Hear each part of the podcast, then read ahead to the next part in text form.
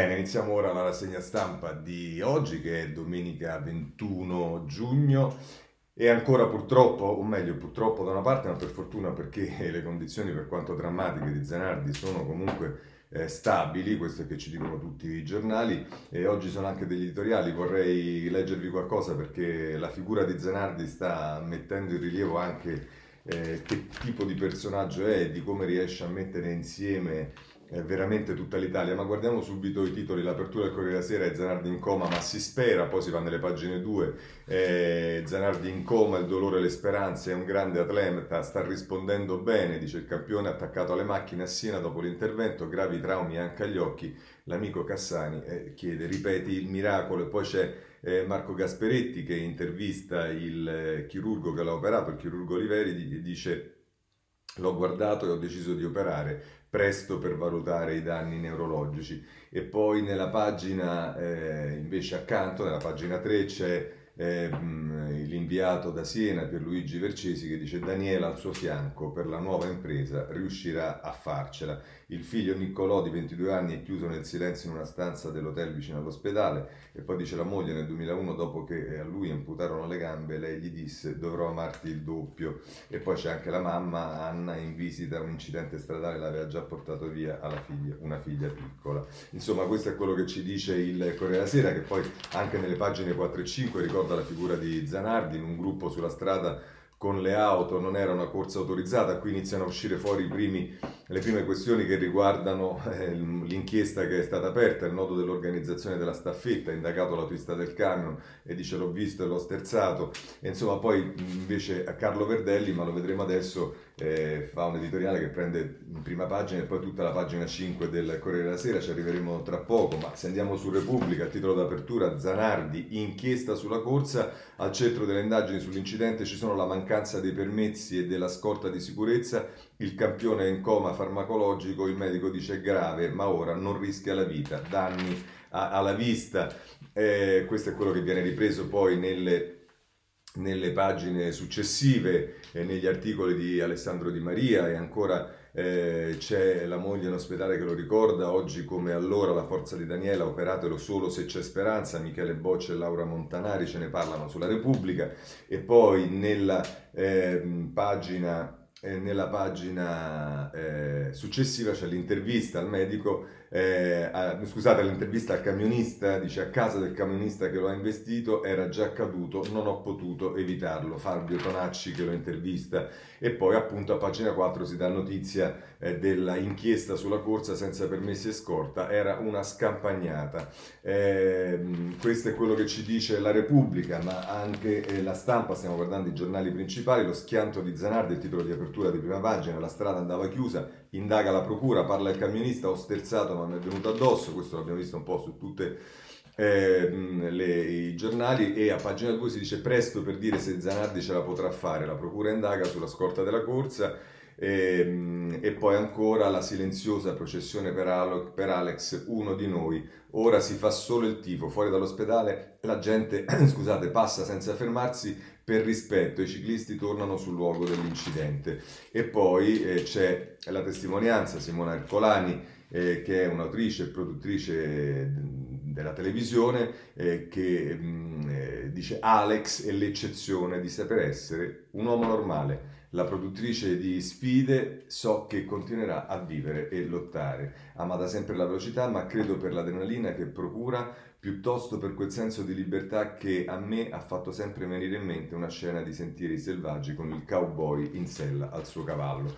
Ma eh, c'è invece il messaggero che va, eh, con cui chiudiamo poi la parte diciamo di eh, informazioni che riguardano la, la, la vicenda di Zanardi, eh, che, che, invece ha un titolo diverso perché il titolo di apertura del messaggero è L'errore fatale, fatale di Zanardi, aveva il cellulare in mano, poi l'ha sbandata, un testimone e un video sullo scontro con il tir, l'autista dice me lo sono trovato davanti, grave trauma facciale per Alex, è in coma ma si spera. E appunto eh, si dice a pagina 2 che Zanardi rischia la vista, l'autista del tir indagato, me lo sono trovato davanti e poi per Daniele il secondo inferno, insomma ovviamente eh, c'è tutto questo, ma appunto nella pagina 3 in un video l'imprudenza fatale stava filmando col telefonino agli atti un minuto di immagini girate da un cameraman che seguiva la corsa. Un testimone dice riprendeva il panorama, non si è accorto di aver invaso l'altra corsia. E poi nel taglio basso Luca Pancalli eh, viene intervistato, dice il suo insegnamento ai giovani, mai pensare a ciò che si è perso. Insomma, questo è il quadro, però volevo leggervi tre significativi eh, editoriali che ci sono oggi. Il primo, eh, ovviamente leggo soltanto eh, diciamo delle, degli estratti, soprattutto quello di Verdelli che è il direttore. Ehm, eh, scusatemi, di, di Verdelli che è l'ex direttore di Repubblica che scrive sul Corriere della Sera adesso e dice la verità è che Zanardi non è uno di noi, Zanardi è quello che ognuno di noi vorrebbe diventare nel più pericoloso e temerario dei sogni. E adesso che per un'altra volta giace corpo sfigurato sulla sottile linea d'ombra che separa vita e morte, ci aggrappiamo al suo lettino implorando il destino di non portarcelo via, di lasciarci il nostro sogno impossibile, svegliarci domani mattina con un po' di Zanardi nel sangue, nel cuore, appena un po' che Sandrino di Bologna in arte Alex è un essere inarrivabile, l'UFO robot di quando eravamo bambini, il primo cavaliere di qualsiasi tavola rotonda. Questo eh, Verdelli sul il Corriere della Sera, ma eh, segnalo anche eh, il messaggero con eh, May eh, a pagina 18 lo vediamo subito.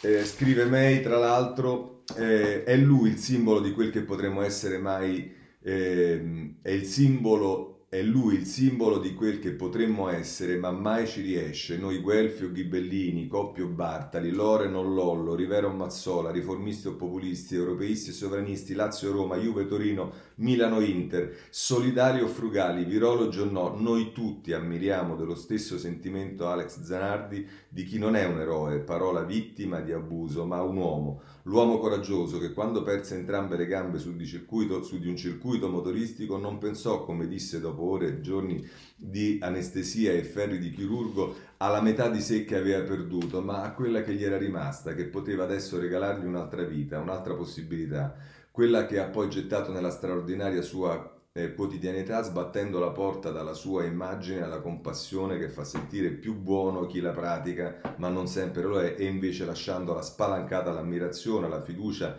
alla speranza che ha trasfuso a tutti, dopo quella volta che il suo corpo dimezzato era rimasto con un solo litro di sangue nelle vene. È questo che ha sempre entusiasmato noi tutti. Eh, questo scrive tra l'altro May sul messaggero, ma devo dire eh, significativo anche quello di eh, Sallusti sul eh, giornale, perché chiama in casa anche un tema che rimane diciamo sullo sfondo, sotteso, che però è molto evidente, cioè del, del, del come vivere oltre che se vivere. E dice Sallusti, eh, lunga vita ad Alex, ma a patto che e dice Sallusti, c'è qualcosa di misterioso nell'emozione nazionale per il dramma in cui è caduto Alex Zanardi, l'ex pilota in coma per la seconda volta in vita sua dopo un incidente mentre si stava allenando sulla sua end bike, la bicicletta azionata con le braccia invece che con le gambe che non ha più. I medici dicono che bene che gli vada rischia di perdere la vita, ma è una previsione molto ottimistica. Con il trauma cranico che ha sofferto non è detto che gli vada bene e forse è solo un pietoso modo di dire che c'è una remota possibilità che torni in sé sia pure ulteriormente menomato. Se Zanardi potesse parlarci, sono sicuro che ci consolerebbe lui, tranquilli amici, direbbe, che sarà mai? Sono solo nella sala d'aspetto della morte, faccio un po' di mattina, anche faccio un po' di eh, mattane, scusatemi, eh, anche qui e poi vediamo che succede se mi ricevono o no. L'ho conosciuto, sono sicuro che lui non vorrebbe nessuna inchiesta giudiziaria, che non si accanirebbe contro quel tizio che era la guida del camion contro cui si è schiantato a prescindere dalla dinamica dei fatti. Si vive e si muore, ma l'importante è la sua filosofia e come vivi. Come muore è un dettaglio rilevante, può capitare, anzi certamente prima o poi capita a chiunque, e chi se ne frega se sai di aver vissuto davvero nel modo in cui volevi. Senza gambe e cieco, il primo a ridere di questa condizione surreale sarebbe lui. Me lo vedo inventarsi un modo di correre la maratona di New York così messo, sfidando la logica umana. L'unica cosa che non gli auguro, e sono certo che lui non vorrebbe, è di rimanere nel limbo della semivita, o qui o di qui o di là, o se fosse di là non importa, nessun pianga e semmai brindi a una vita vissuta alla grande. Tutto questo è la spiegazione dell'emozione nazionale. Vogliamo bene a Zanardi non perché è uno famoso che ha corso su bolidi da sogno, ma perché è un folle orgogliosamente italiano senza le ipocrisie della maggior parte degli italiani. Lunga vita Zanardi? Dipende. Certamente se potrà essere una vita nella sua disponibilità, in un modo o nell'altro, e non facciamola più difficile di quello che è. È la vita, è la morte. Questo è il bel editoriale, devo dire, di, eh, di Alessandro Sallusti sul giornale. Bene, abbandoniamo eh, per ora Zanardi, ovviamente continueremo a seguire perché tutti gli vogliamo bene mm, le sue vicende eh, sanitarie, vedremo che cosa succede con i bollettini che ci saranno. Passiamo invece a cose più terra-terra e mh, mm, che certamente non hanno la stessa, tra virgolette, unità nazionale che c'è nei confronti di Zanardi. Prendiamo per esempio il tema degli stati generali, anche oggi c'è eh, un po' su tutti i giornali eh, le ultime battute di questi stati generali con qualche eh, novità, e ce lo dice per esempio Andrea Ducci sul Corriere della Sera, Conte, confronto con l'opposizione, stavolta il centrodestra non chiude. La leader di Fratelli d'Italia, d'Italia dice vediamo se bleffa, Berlusconi non basterà l'ascolto e la Lega dice sì, eh, sia a Palazzo Chigi. Eh, nel taglio basso Francesco Caccia ci dice dai criminologi ai pisciol, pisci, pis, pis, piscicoltori, non so che cosa sia la babele di sigle agli incontri col Premier. Sono arrivati a quota 100 i faccia a faccia con le associazioni. Eh, questo è quello che ci dice il Corriere della Sera, che poi ha eh, un interessante mh, articolo, come sono tutti quelli di Fabrizio Roncone, a pagina 13, dedicato poltro- al potere, poltrone e lusso. Alla fine il palazzo ha sedotto il movimento dalle scelte di Di Maio alle richieste di Casalino e ci stanno tutta la ricostruzione di come sono arrivati in, in, in, politica e nelle istituzioni 5 Stelle, che non, contestando tutti diciamo, i privilegi, le cose decenti, e poi tutti hanno di fatto chiesto di ingrandire gli uffici, Casalino, insomma, tutta una serie di cose di ricostruzione eh, di eh, Fabrizio Roncone. Bene, passiamo però alla Repubblica, che invece degli Stati Generali si occupa a pagina 6, anche se vedremo che oggi sono molto più interessanti le ripercussioni politiche eh, post stati generali e soprattutto all'interno della maggioranza, ma qui abbiamo Tommaso Ciriaco che ci dice rilancio, Conte vedrà le opposizioni, idem, basta incertezza, ora le misure. La prossima settimana a Palazzo Chigi, leader del centrodestra, PD e Renzi chiedono però al Premier interventi condivisi e rapidi contro la crisi, questo eh, ci dice la Repubblica, ancora vediamo eh, la stampa che eh, se ne occupa a pagina 7 e dice il Premier a Enel e Cassa Depositi e Prestiti per la rete unica, accordo rapido con Team, l'obiettivo è la fusione con Open Fiber, eh, ma il governo dice no al monopolio. E qui si parla appunto di quello che ieri il messaggio che ha dato Conte eh, alle eh, aziende eh, sulla stampa, ma eh, ci sono anche i giornali della, diciamo, dell'opposizione e, e come al solito pesante è eh, il ehm, giornale di Sallusti dice Conte in bilico, bleffa ancora, ascolteremo il centrodestra, sul piano di rilancio vuole coinvolgere l'opposizione che però resta fredda, continua il pressing dem sul Premier e poi nella pagina a fianco, a pagina 5, c'è il caso di eh, Gianmaria eh, De Francesco che dice superpoteri a Gualtieri, deciderà lui chi spende gli 80 miliardi di extra. Il ministro dell'economia commissaria di fatto il governo. Si prepara a Palazzo Chigi? Si domanda De Francesco sul eh, giornale. Ehm, diciamo, ho, anche in questo caso ci sono commenti di varia natura. Eh, io vorrei part- partire però dal primo che è quello del direttore della stampa Giannini, in prima pagina il titolo è La Unione Europea, l'Italia e il disordine del mondo e però prosegue poi a pagina eh, 21, mi pare 21, controlliamo subito, sì, a pagina 21 Giannini che tra l'altro dice bisognerebbe riformare, non abbattere le case matte del multilateralismo. Eh, chiaramente qui si fa riferimento eh, al Consiglio europeo. Perché? Perché ovviamente parallelamente al, agli Stati Generali si è svolto il Consiglio europeo che come sapete ha sostanzialmente rimandato ulteriormente la decisione al eh, prossimo luglio. Eh, chi vede in questo rimando sostanzialmente eh, il bicchiere mezzo pieno, chi lo vede mezzo vuoto, cioè c'è chi dice che in realtà si sono fatti dei passi in avanti, c'è chi invece dice che eh, questo è il segno che ci sarà ancora bisogno di molto tempo e però in tutti i casi è abbastanza evidente quanto sia importante il ruolo della Germania, non solo nella proposta che riguarda il Recovery Fund, ma soprattutto nel fatto che prenderà adesso la presidenza del Consiglio europeo la Merkel e quindi indubbiamente darà un'accelerazione, ma insomma Scrive Giannini, bisognerebbe riformare non abbattere le, caserme, le casematte del multi, multilateralismo, governare la globalizzazione, non deglobalizzare il mondo, rafforzare la cooperazione internazionale, non boicottarne gli strumenti e bisognerebbe contare su classi dirigenti responsabili e popoli consapevoli, non su leadership egoiste e autarchiche sovraniste.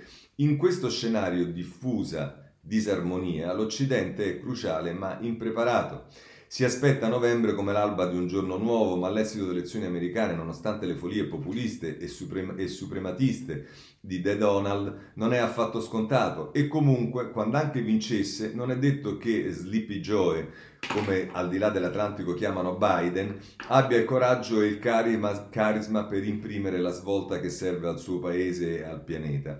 Per questo Sarebbe importante l'Europa? Se non ora quando, nella guerra al nemico invisibile, l'Unione ha reagito mettendo in campo armi mai viste prima, dotazione BEI raddoppiata, fondi SURE da 200 miliardi per gli ammortizzatori sociali e soprattutto bazooka da, 2000, da 1200 miliardi caricato dalla BCE che finora ci ha salvato dal default.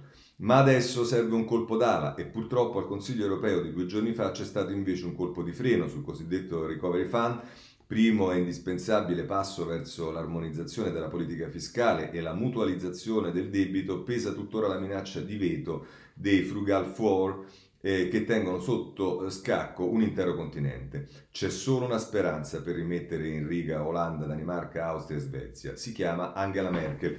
E poi conclude così Giannini. La piccola Italia, manca a dirlo, ne trarrebbe un immenso vantaggio da tutto quello che potrebbe fare la Merkel, ovviamente. Potrebbe con, eh, contare su un flusso di risorse da 172 miliardi nell'ipotesi più virtuosa, ma a una sola condizione che giovedì scorso il Presidente della Repubblica ha spiegato con impietosa chiarezza a Conte e ai suoi ministri in una pausa del Truman Show degli Stati Generali. Di qui a settembre il governo deve presentare un piano di riforme rigorosamente credibili e immediatamente attuabili dalla burocrazia agli investimenti pubblici, dal fisco al lavoro. Se non c'è questo piano, non c'è neanche il sostegno europeo. Abbiamo tre mesi a disposizione e in questi tre mesi ci giochiamo tutto, la ripresa economica e la tenuta sociale. Per questo oggi il governo non può cadere. Non c'è tempo e non c'è alternativa, ripete Sergio Mattarella, che deve fare il pane con la farina che gli hanno dato gli italiani. Questo è Giannini. A proposito eh, come vedete, dell'incrocio tra gli stati generali e le decisioni che vanno prese, decisioni che sono anche fondamentali eh, ai fini dell'ottenimento eh, dei fondi eh, che eh, l'Europa mette a disposizione, qualunque, qualunque essi siano e quantunque essi siano. Vediamo però anche adesso sul eh, Sole 24 Ore, a pagina 18, no, forse... No, chiaramente sto sbagliando, non è a pagina eh, adesso vediamo dove sta, eh? Forse sarà pagina 8 invece, eh? Scusate. Troveremo la pagina giusta del Sole 24 ore. Eccola qua. A pagina 8 c'è eh, Sergio Fabbrini, il titolo del suo eh, articolo è Cosa serve all'Italia per contare in Europa? Piani anti-pandemia. E vediamo, scrive Fabbrini, siccome il Consiglio europeo decide all'unanimità, il potere di veto di tali paesi è efficace. Per questo motivo l'esito dello scontro sulle dimensioni finanziarie di Next Generation EU e sulla sua composizione è tutt'altro che scontato. L'Italia ha un interesse nazionale a rafforzare la coalizione che sostiene quel progetto, alla cui ideazione peraltro ha contribuito. Tuttavia il suo ruolo risulta sottodimensionato per via delle sue debolezze istituzionali e incongruenze eh, politiche. Le debolezze istituzionali sono risultate evidenti nella fase di risposta alla pandemia. In questa fase il governo è intervenuto subito con diversi decreti per contenere l'emergenza, beneficiando della decisione dell'Unione Europea di sospendere eh, i vincoli del patto di stabilità e crescita. Tuttavia l'ha fatto con provvedimenti che hanno rallentato l'intervento di sostegno alle attività economiche e sociali. Basti pensare che il decreto rilancio appena approvato è costituito di 266 articoli e richiede almeno 90 provvedimenti attuativi per divenire eh, operativo.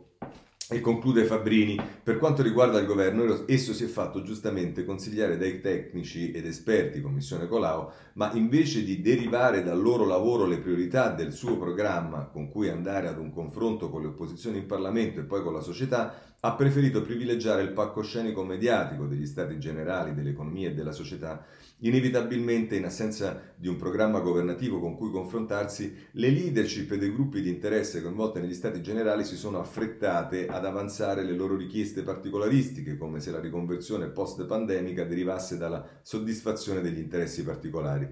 Piuttosto che alla democrazia negoziale dell'ormai conclusa esperienza socialdemocratica, siamo ritornati alla democrazia corporativa che non si è mai conclusa nell'esperienza italiana.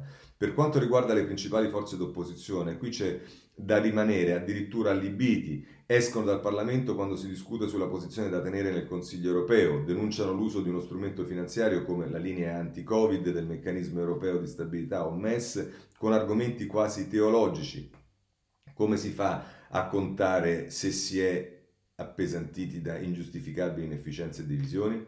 Insomma, non diamo per scontata l'approvazione del Next Generation EU L'Unione Europea è fatta di interessi divergenti, non sempre conciliabili. Avendo pagato e dovendo pagare un prezzo altissimo per la pandemia, l'Italia non può permettersi di vedere le sue richieste offuscate dalle sue debolezze istituzionali e politiche.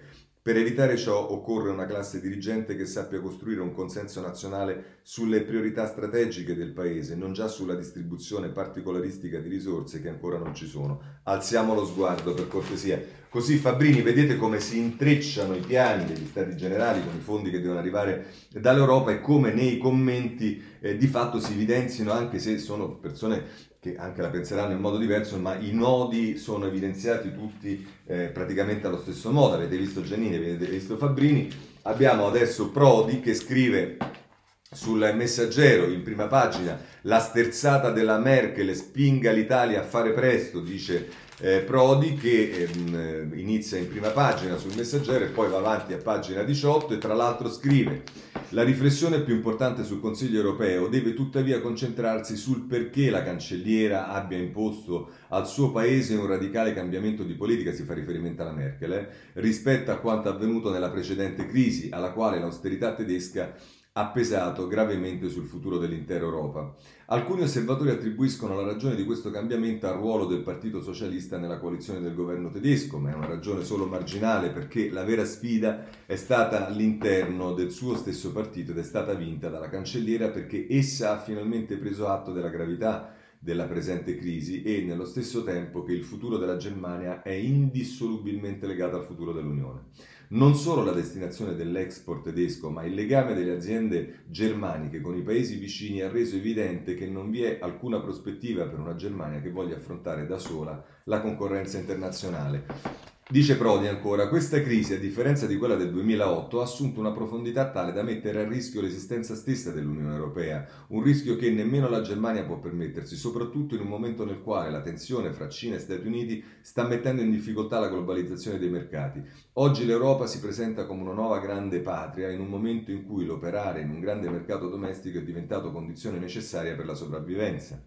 Con le proposte che ha messo sul tavolo la cancelliera ha certamente imposto un, tampone, un, tempo, un temporaneo sacrificio al proprio paese, ma ha preso atto che troppo grandi sono gli interessi di lungo periodo della Germania. Nell'armonizzare il futuro del suo paese con il futuro dell'Europa, essa ha segnato la differenza che esiste fra un politico col fiato corto e uno statista mentre sono convinto che le decisioni del Consiglio europeo del prossimo luglio andranno nella direzione giusta, non dobbiamo però dimenticare che i benefici del Next Generation arriveranno solo nel prossimo anno e su progetti nazionali definiti entro la fine di ottobre.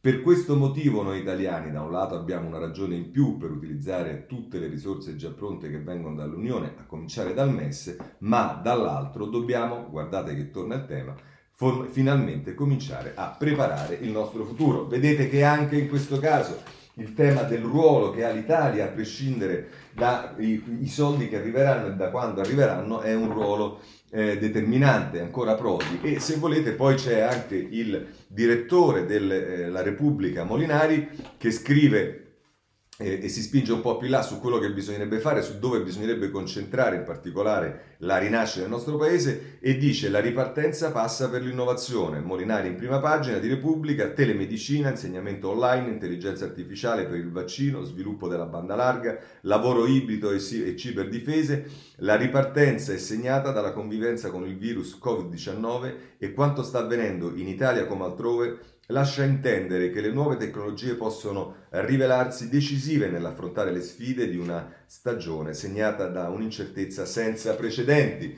Eh, prosegue a pagina, eh, scusate, non mi ricordo più adesso, a pagina 37, la vediamo subito, eccola qui, Molinari. Eh, che tra l'altro dice e, e, quindi fa riferimento a queste tre eh, diciamo mh, blocchi sui quali si dovrebbe muovere l'Italia. Sull'educazione il tema chiave è l'insegnamento a distanza eh, a causa della difficoltà di più scuole di ogni ordine e grado di adattare le classi e lezioni alle necessità del distanziamento sociale. Dice ma probabilmente è la scienza dei dati che può rivelarsi più cruciale nel consentire alle nuove tecnologie di accompagnare la, della, la fase della ripartenza e poi ultimo punto per consentire un migliore uso delle nuove tecnologie su suddetti fronti gli stati devono affrontare in fretta alcuni impellenti problemi. Primo, lo sviluppo diseguale della banda larga che punisce, limita e frena il network delle comunicazioni a svantaggio delle comunità più locali, sperdute e con redditi più bassi. Ospedali, studi medici, scuole, università e laboratori devono poter accedere ugualmente alle reti veloci di trasmissione dati per impedire vertiginose diseguaglianze geografiche e socio-economiche. Secondo, servono investimenti per permettere non solo a salute ed educazione, ma ad ogni area di attività economica di sfruttare le nuove tecnologie per adottare metodi ibridi di impiego come una parte dei dipendenti di casa eh, in casa ed altri sul posto di lavoro al fine di far rispettare le nuove regole sulla sicurezza collettiva in più settori del business. A tale riguardo si impone la necessità di regole sul lavoro capaci di armonizzare impiego in sede smart working, ultima ma non per importanza la minaccia cyber ehm, perché durante i mesi del Covid-19 vi è stata la diffusione massiccia di fake news sull'origine del virus soprattutto da parte di attori russi, cinesi e iraniani, al fine di imputare alla comunità europea, all'Unione Europea agli USA ogni sorta di responsabilità sulla pandemia all'evidente intento di dividere, indebolire e delegittimare i sistemi democratici. Proteggersi da queste infiltrazioni digitali è diventato un tassello cruciale della sicurezza nazionale. Così come le nuove tecnologie e l'analisi dei dati possono aiutare sanità ed educazione a migliorare la qualità della vita per i cittadini durante la convivenza con il virus. Vedete qui lo sforzo di Molinari di andare un po' oltre a individuare i punti di, eh, appunto, su cui mh, concentrarsi per quanto ci riguarda nella ripresa. Bene, il tema di oggi, finiti gli stati generali, il Consiglio europeo, il tema di oggi è sicuramente la giustizia nell'accezione più larga, in particolare le decisioni che sono state prese dalla eh, Associazione Nazionale dei Magistrati e le conseguenze che queste avranno che non abbiamo ancora diciamo, ben chiaro adesso, ma si può capire. Basta andare a pagina 14 eh, del Corriere della Sera e capiamo subito che ANM via Palamara, lui non agivo da solo, è il primo ex presidente espulso dall'Associazione dei Magistrati, il direttivo condotta insultantemente indegna, questo è quello che ci dice Virginia eh, Piccolillo sul, ehm, sul, ehm, sul Corriere della Sera, pagina... Ehm, a pagina 14, ma poi se volete nel taglio basso, anzi diciamo il retroscena che firma Giovanni Bianconi è la toga nella bufera contrattacca per non essere l'unica a cadere. Altri raccontino cosa facevano, allusioni, accuse velate ai colleghi che l'hanno processato. Vedrete che non sono accuse diciamo molto velate perché eh, il tema è eh, diciamo con eh, ehm, Repubblica svelato perché Repubblica intervista Palamara e lo fa a pagina 11 ehm, e tra l'altro diciamo la Liliana Minella lo intervista il titolo è Palamara le correnti anche chi mi accusa le usava per fare carriera ecco i loro nomi. E vediamo subito domande e risposte. Domanda alla Minella se Palamara è colpevole tutti sono colpevoli perché e risponde Paramara perché Paramara non si è svegliato una mattina e ha inventato il sistema delle correnti, ma ha agito e ha operato facendo accordi per trovare un equilibrio e gestire il potere interno alla magistratura. Dice Milella, Mattarella farebbe un salto sulla sedia se sentisse parlare di potere interno. Risponde Palamara, la Costituzione ha voluto che la magistratura fosse autonoma e indipendente. Per esercitare questo potere i magistrati hanno scelto di organizzarsi in correnti che nascono con gli ideali più nobili, ma che storicamente hanno poi subito un processo degenerativo E dice Minella, e quindi lei si ritiene non colpevole perché tutti si comportavano così? Dice Palamara, io mi assumo le mie responsabilità, ma non posso assumermi quelle di tutti. E ancora dice Minella, io non ho agito da solo, lo ha scritto nella sua memoria. Chi erano gli altri? Risponde Palamara, questo ormai non lo dico solo io, ma anche molti autorevoli commentatori come la Presidente del Senato Elisabetta Casellati e magistrati di sinistra come Livio Pepino riferiscono che il clientelismo all'interno della magistratura non è certo un problema che ho inventato io. Limitarlo solo a me o a un gruppo associativo significa ignorare la realtà dei fatti o peggio ancora mentire. Ancora domanda tra le altre cose Milella, sì, ma la sua è una chiamata di correo, a chi si rivolge? E dice Palamara, non è così, so che devo rispondere dei miei comportamenti, di quello che è accaduto all'Hotel Champagne, ma allo stesso tempo non posso essere considerato solo io il responsabile di un sistema che ha fallito e ha penalizzato coloro i quali non risultano iscritti alle correnti. A questi magistrati volevo chiedere scusa. E dice ancora Milella, Palamara, non giriamoci intorno, a fronte delle scuse ci sono delle accuse. Chi tra i probiviri AN della NM eh, usava le correnti per fare carriera?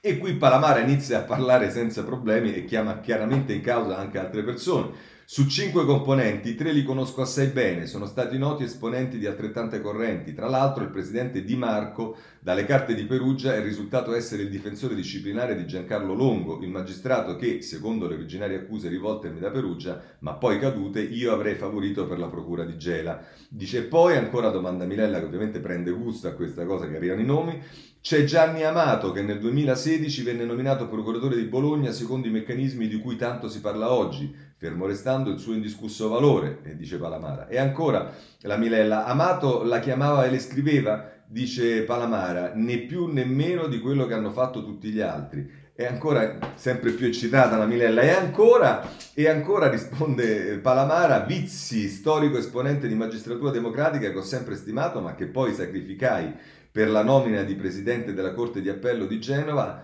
a vantaggio dell'alleanza di magistratura indipendente che, potrò, che portò a preferire al suo posto eh, la collega Bonavita. E, e, ancora dice Milella, che colpe fa a questi tre? E, lui, e risponde Palamara di essere loro per primi beneficiari del sistema di cui solo io oggi sono ritenuto colpevole. E ancora la Milella dice, quindi questi colleghi avrebbero dovuto astenersi? E dice Palamara, penso ci avrebbero dovuto pensare prima di far parte di quel collegio. Ancora la Milella, ci avviciniamo alla chiusura perché è lunghissima, ho scelto le cose più interessanti. E chi sarebbe invece quelli che oggi nel comitato direttivo centrale dell'Associazione Nazionale Magistrati, come dice lei, hanno rimosso il ricordo delle cene e degli incontri con i responsabili di giustizia dei partiti? Risponde Palamara. Trovo fisiologico che, ha, che, chi ha determinate cariche rappresentative nella magistratura interloquisca con la politica, ma trovo meno condivisibile che ci siano procuratori della Repubblica che vadano a cena con i politici. Quanto al mio promemoria, mi riferivo ad esempio ai rapporti tra l'allora presidente della Commissione Giustizia della Camera, Donatella Ferranti, eletta nel PD, ed Eugenio Albamonte, PM di Roma e della sinistra di area, come ad esempio in occasione della nomina del vicepresidente del CSM Davide Ermini o degli avvocati generali della Cassazione. E qui la Mirella si preoccupa, dice un momento, lei sta lanciando accuse pesanti, cosa ci sarebbe stato di, di compromettente e illegale in questi incontri?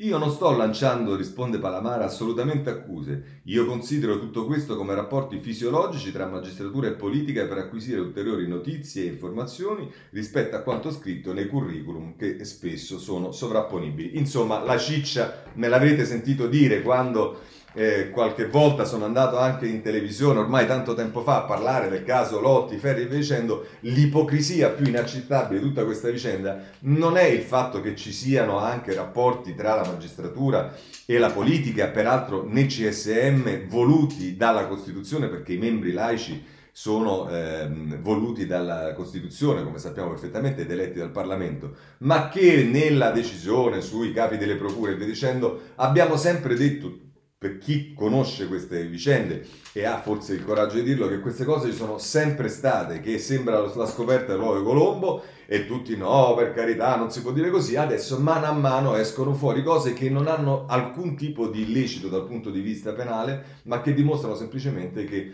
eh, queste cose ci sono sempre state e che sono venute fuori soltanto perché perché c'è stato il famoso Trojan. Ma Andiamo avanti perché vorrei segnalarvi eh, a un altro chiamato in causa da Palamara, eh, e cioè Davide Ermini, che è l'attuale presidente del Consiglio Superiore della eh, Magistratura, che è intervistato nella pagina 5 dal Messaggero, l'intervista di Alberto Gentili, Toghe, credibilità picco, c'è una questione morale. Il vicepresidente del CSM, la crisi mette a rischio l'indipendenza della magistratura. Ora una riforma che contrasti la distorsione delle correnti tocca al governo e Parlamento.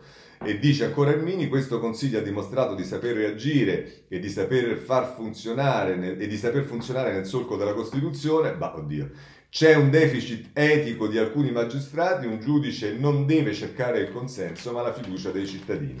Eh, questo è quello che ci dice eh, il messaggero, peraltro nel taglio basso il messaggero fa, rime- fa riferimento a, a, un'altra vicenda che non riguarda CSM, ma la citiamo perché poi passeremo a un altro capitolo, che è quella dei processi, i processi telematici fino al 2021, alta tensione nella maggioranza, eh, perché ci dice Emilio Pucci che eh, c'è un, un, nuovo scontro nel decreto legge giustizia, la fiducia è passata al Senato, ora il provvedimento andrà convertito alla Camera obbligatoriamente entro una settimana i rossogialli avevano trovato un accordo per far ripartire il processo penale dal vivo dal primo luglio, prevedendo comunque la possibilità che per alcuni procedimenti di sperimentazione telematica possa continuare fino alla fine del prossimo mese. Ed ecco la sorpresa, una riformulazione del governo ad un emendamento del decreto rilancio sancisce che quella sperimentazione possa prolungarsi fino al 31 dicembre 2021. Certo, la premessa è che sarà necessaria l'intesa tra le parti, ma di fatto ecco il rilievo di Italia Viva, di una parte del PD e dell'intero centrodestra, si fa rientrare dalla finestra quello che si è deciso di stoppare per far partire il sistema giustizia e dice a proposito delle posizioni, in questo modo osserva ad esempio la renziana Annibali, si procede con una vera e propria riforma cambiando le carte in tavola, intervenendo sul rito civile e penale. È un, sbaglia- è un, è un metodo sbagliato, il processo da remoto esce dai confini dell'emergenza ed entra tra le norme a regime. L'affondo dell'azzurro costa, questo è quello che ci dice eh, il eh, messaggero che abbiamo visto parla de, a proposito delle vicende eh, di Ermini, ma il tema Palamara è affrontato su tutti i giornali, rapidamente vediamo perché eh, siamo già ben oltre i tempi che diciamo ci eravamo consentiti su quello, la NM lo espelle, ma Palamara al veleno cacciato da, da chi eh, mi chiedeva aiuto e poi nel taglio basso c'è un'intervista sulla stampa a eh, Giuliano Caputo, che è il segretario attuale dell'Associazione Nazionale Magistrati, dice una decisione triste, non è un capro espiatorio, basta potere alle correnti. Questo dice eh, la stampa. Volete sapere come la mette il giornale per vedere un giornale della destra? L'ANM butta fuori Palara, Palamara, ma tace sul mercato di poltrone. Il sindacato partito delle toghe espelle il magistrato e gli nega il diritto di parola, neppure l'inquisizione. E poi c'è eh, un intervento di Luca Palamara e qui ovviamente abbiamo visto l'intervista, non possiamo leggere tutto, ma dice l'autodifesa, il documento che avrebbe consegnato Palamara ehm, all'ANM, mai agito da solo e non ci sto a fare il capo espiatorio, l'autodifesa dell'ex capo dell'ANM, sistema infernale, le scuse ai colleghi estranei e l'appello dimettetevi e, e, e, appunto pubblica il giornale gli stracci dell'intervento che Luca Palamara avrebbe dovuto pronunciare ieri, il testo è indirizzato al presidente del comitato direttivo centrale della ENM, questo sul eh, giornale. Eh, mh, vorrei chiudere con il tempo che ah, dedica la prima pagina. E, mh, con la foto di Palamara e il titolo è Il tonno espiatorio, la NM caccia Palamara che si difende, pago colpe di tutti, è vero, e i magistrati non possono far finta di niente, questo dice il tempo. Ma chiudiamo con eh, la lettura di un eh, magistrato, ex magistrato, che è eh, Giancarlo Caselli, che eh, sulla pagina 21 della stampa eh, dice, eh, scusate, sulla pagina 21 della stampa, non della Repubblica, dice eh, secondo lui che cosa, eh, che cosa, andrebbe, fatto per ridare dignità, diciamo, eh, alla eh, magistratura e fa riferimento che dicendo che l'espulsione eh, di Palamara è solo un colpo di reni e dice tra l'altro Caselli sarebbe un grave errore pensare che la mossa sia da sola sufficiente a risolvere tutti i problemi della magistratura, in particolare del suo rapporto con i cittadini. La partita è solo agli inizi, tutti i protagonisti devono ancora mettere in campo ciò di cui sono capaci, ci sono da avviare riforme importanti, bisogna cambiare il sistema di elezione del Consiglio Superiore della Magistratura, si potrebbe decidere ad esempio che tutti i protagonisti della vita dei palazzi di giustizia, dunque non solo i magistrati, possano partecipare alla scelta della rosa di candidati che dovranno essere scelti per il CSM.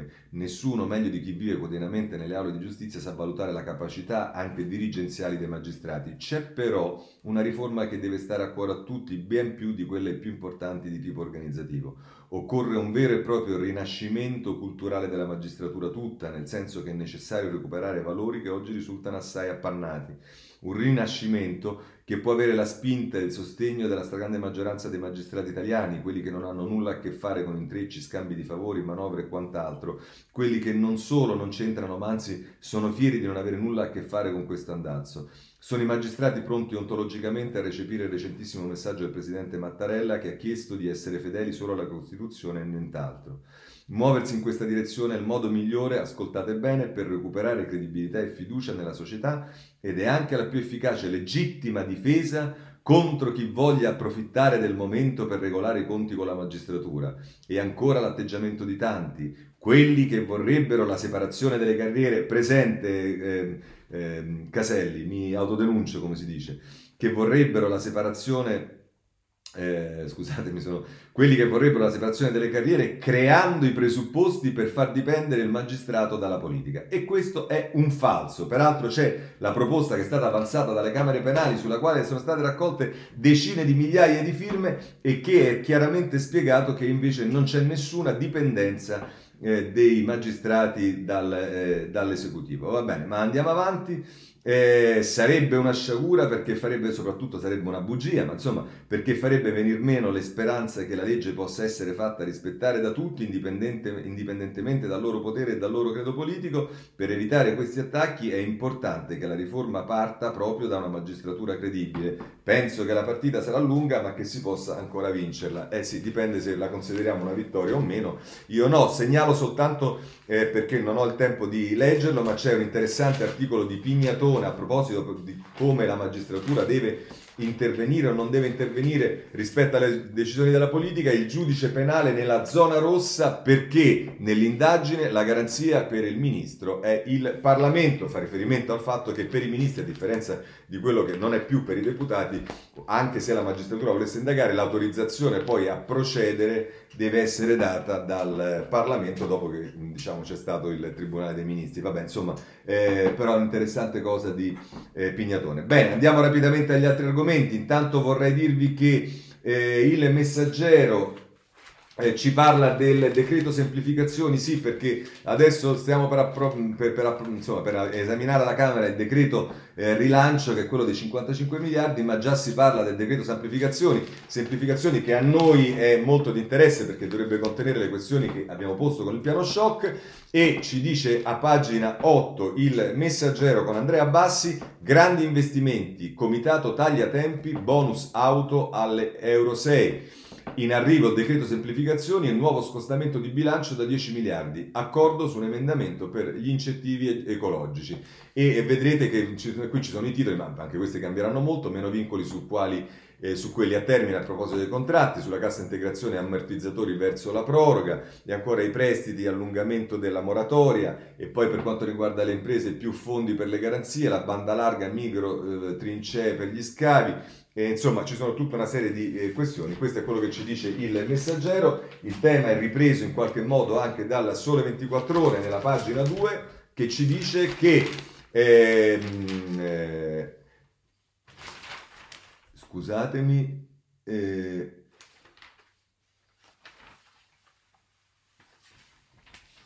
ah sì, scusate. Investimenti e rete unica, Conte chiama le partecipate e, ehm, e si fa riferimento al, agli stati generali e, e poi nel taglio, nel, nel, nel taglio, basso è sempre Emanuela Perrone eh, che dice governo apre alle opposizioni e stringe sul decreto legge semplificazioni, si accelera sulle riforme antiburocrazia, Lega a Conte non servono sfilate.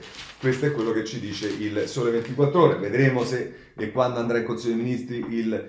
Ehm, il decreto semplificazioni. Adesso abbiamo da occuparci della politica. Io comincerei con il Partito Democratico che mi pare abbia qualche problemino a leggere i giornali di oggi e vediamo in particolare eh, il Corriere della Sera, pagina 15, che ci dice Zingaretti e la sfida per la guida PD, adesso evitiamo di fare tafazzi, la reazione alle parole di Gori, Bonaccini cauto, sono concentrato sul mio ruolo di presidente e nel taglio basso, diciamo, questo è l'intervento, di, l'articolo di Maria Teresa Melli che poi intervista il capogruppo al Senato Marcucci che dice si può mettere in discussione la segreteria del partito, ma sono altre le priorità. E vediamo che eh, però l'argomento non si limita al Corriere della Sera perché riguarda anche, eh, la, è, è, trattato anche sulla Repubblica, in questo caso a pagina eh, 12 PD scontro su Zingaretti, la ricetta di Bonaccini, più attenzione ai territori.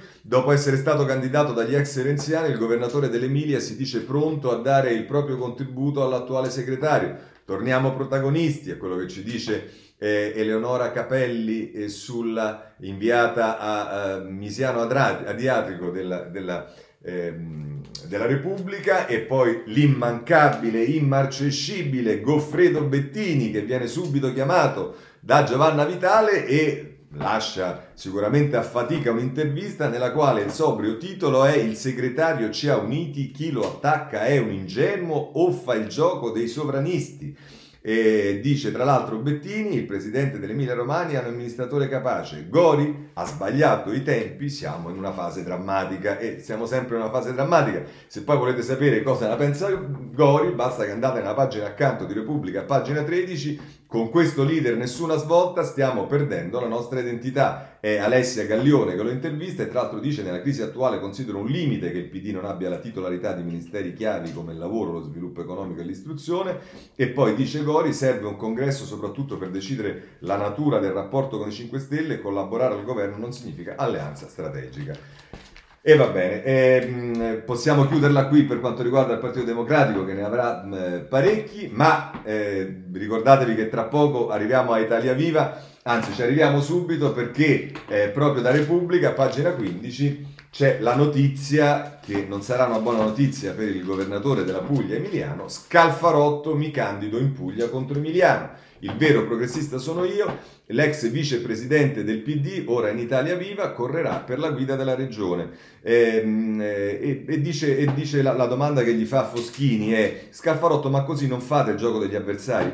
E, e, dice Scalfarotti, la mia è una candidatura per la Puglia, non sarebbe stato giusto costringere i pugliesi a dover scegliere tra tre populismi, quello antieuropeista della destra, quello del palazzo impersonificato da Michele Emiliano, quella della decrescita felice del Movimento 5 Stelle. La nostra coalizione è in campo per rappresentare il dinamismo e il talento dei pugliesi, di quelli che sono rimasti e di chi, come me, è andato via ora e pronto a tornare per restituire quello che la nostra terra ci ha dato. Eh, questo è, è quello che dice eh, tra l'altro Scalfarotto che poi dice i nostri avversari sono Raffaele Fitto e la Lega, l'attuale governatore è un problema politico, è un'altra faccia del populismo, appunto quello che abbiamo visto.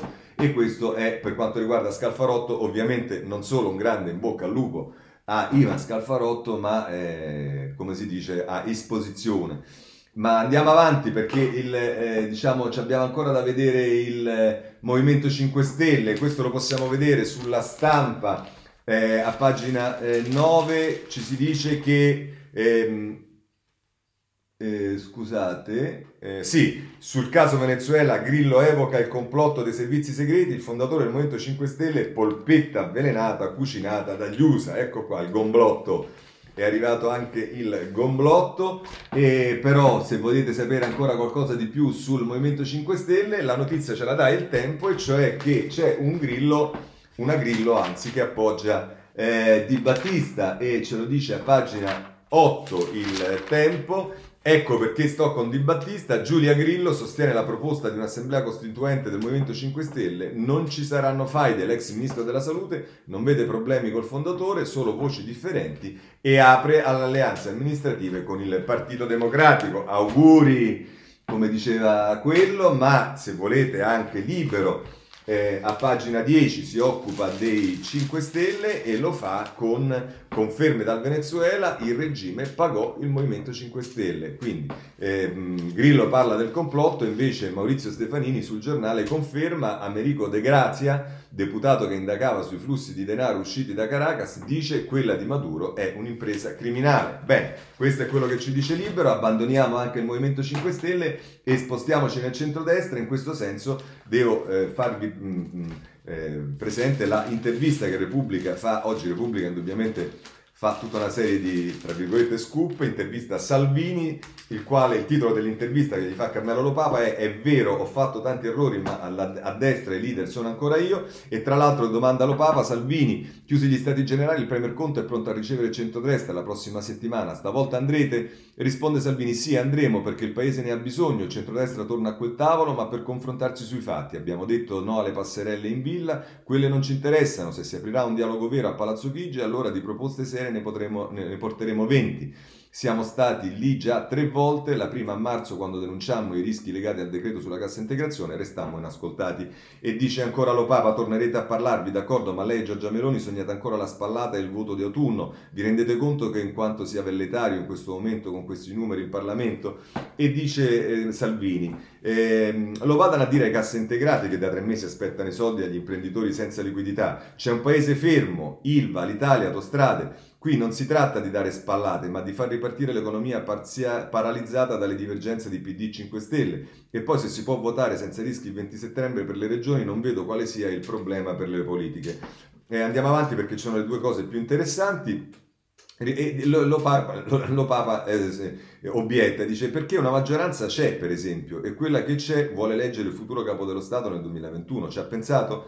E qui risponde Salvini, ragionare in questi termini è insensato, Qui si rischiano 3 milioni di disoccupati a sentire Confindustria e questi pensano di tirare a campare per il Quirinale. In ogni caso li avverto fin d'ora, da qui ai prossimi mesi il centrodestra avrà i numeri in aula per determinare e cambiare gli equilibri.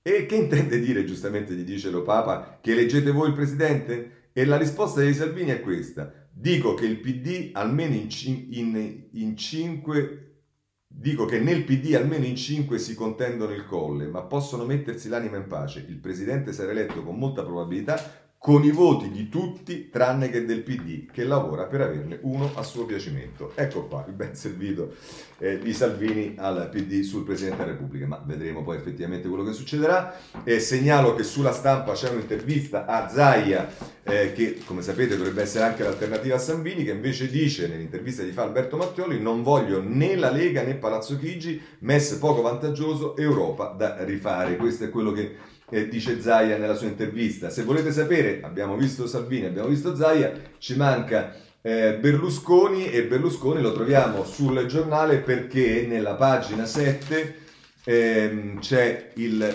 diciamo, testo dell'intervista che Berlusconi ha rilasciato ad Antonio Di Bella, direttore di Rai News 24, che dice Berlusconi avvisa Conte se ri- si rischia di pagare cara la sua scarsa credibilità. L'ex Premier difende il Recovery Fund e avverte attenzione alle sfide muscolari con Bruxelles. Questo è eh, Berlusconi e poi eh, segnalo invece a pagina 5 del eh, tempo eh, Conte stesso che eh, Luigi Bisignani fa un ritratto e dice Giuseppe si crede Prodi pur di sopravvivere il premier è disposto a tutto la sua ultima idea è fondare una sorta di Ulivo 2.0 questo è Bisignani sul tempo. Chiudiamo anche con la politica rapidamente le notizie che riguardano invece questioni eh, più di merito. La cassa integrazione e la Repubblica eh, a pagina 8 che ci dice problemi con l'Inps, cassa integrazione, l'Inps ammette ritardi, 135.000 senza assegno, i pagamenti effettuati all'inizio della crisi sono stati oltre 5 milioni,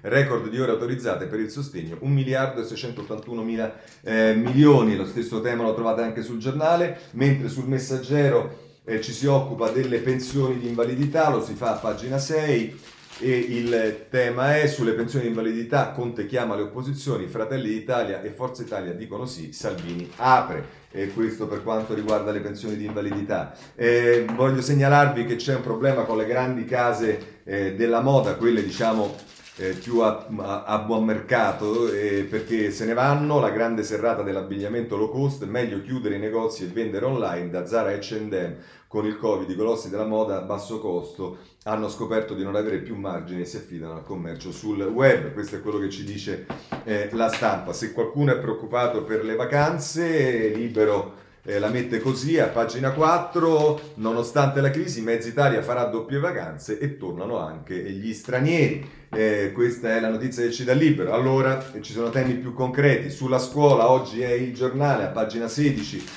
eh, che se ne occupa con questo titolo globali, aperte e high tech, ora le piccole scuole si prendono la rivincita. Plurinca- pluriclassi, lezioni all'aperto, compiti online e con studenti stranieri. Siamo la via giusta. Emanuela Fontana ci dice questo a proposito della scuola.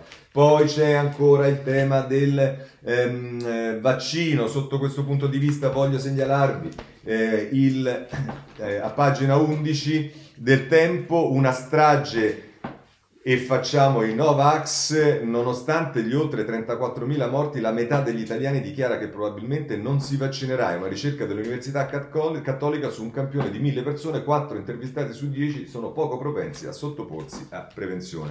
Questo è quello che dice il eh, Tempo, lo trovate anche su altri giornali. Invece per quanto riguarda il virus, segnalo il Corriere della Sera nelle pagine 6 e 7 che ci dice eh, che ehm, l'OMS fine dell'isolamento dopo tre giorni senza sintomi, cambia in questo modo la guarigione, cambia la linea sul tampone e poi si dice eh, nella pagina 3 debolmente positivi in Lombardia, giù la carica virale e, e, poi ci sono degli epidemiologi che si confrontano sul Corriere della Sera. Ehm, eh, se, il Corriere della Sera segnala anche a pagina 9 il problema del non ci sono le precauzioni, folla in spiaggia senza distanza, in molte località balneari precauzioni già dimenticate, il Viloraco Pregliasco serve un po' di attenzione, si fa vedere la spiaggia come purtroppo diciamo è inevitabile che quelle, quelle, quelle prescrizioni che avevano dato la, gli, scienziati francamente erano mh, eh, poco credibili. All'Italia, messaggero, pagina 16.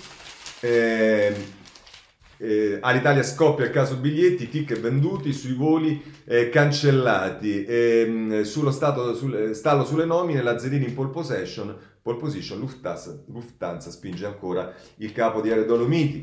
Questo sul eh, messaggero per quanto riguarda l'Italia. Se invece siete interessati a che cosa succede ad FCA, è il sole in prima pagina che ci dice prestito FCA sia le condizioni SACE investimenti in Italia per 5,2 miliardi. Eh, questo sul eh, Sole 24 Ore. Eh, di Regeni si occupano ancora meritoriamente sia il Corriere della Sera che ehm, la stampa, in particolare prendo dalla stampa pagina 13 eh, L'Egitto consegna i ricordi di Regeni, ma sulla rogatoria nessun impegno. Gli effetti personali inviati ai magistrati della Procura di Roma dopo quattro anni. Eh, sulla Repubblica, pagina eh, 29, invece c'è un'intera pagina dedicata a coloro che vorrebbero essere cittadini italiani, noi italiani senza cittadinanza, quasi un milione di persone che lo Stato considera stranieri. Riparte la battaglia per una nuova legge, i volti, le storie le battaglie dei ragazzi decisi a conquistare un diritto, un diritto finora è stato loro negato. E poi ci sono appunto delle interviste con questi ragazzi. Per quanto eh, riguarda eh, la, la, le questioni eh, della politica estera, segnalo per quanto riguarda gli USA eh, la Repubblica nelle pagine 16 e 17 che si occupa occupa degli Stati Uniti, in particolare di Trump, del comizio di Trump, insomma di tutto quello che sta succedendo, eh, che dice Trump riparte da Tulsa in migliaia per il comizio, l'America resta grande, poi Federico, questo era eh, Alberto Flores d'Arcais, e poi invece dal corrispondente Federico Rampini la sfida del procuratore licenziato dal presidente, ma io non lascio l'ufficio eh, sugli USA. Per quanto riguarda la Gran Bretagna ci sono state eh, violenze, ce lo dice la eh, stampa, pagina 15, tre uccisi accoltellate al parco dopo il raduno antirazzista, torna la paura a Londra. Per quanto riguarda invece la situazione catastrofica in Brasile, segnalo il messaggero a pagina 11, Brasile 54.000 casi in 24 ore, il virus dilaga in Sud America e poi se volete invece eh, c'è il Corriere della Sera che si occupa del Perù a pagina 11 e ci dice eh, il disastro del piccolo Perù supera i contagi dell'Italia nonostante tutte le eh, cautele. E da ultimo sull'avvenire invece si parla di Eh, Haiti a pagina 11 eh, e ci si dice il virus divora i disperati di Haiti e il contagio accelera sempre di più. Con questo possiamo concludere la rassegna stampa di oggi, ovviamente se volete ci sentiamo domani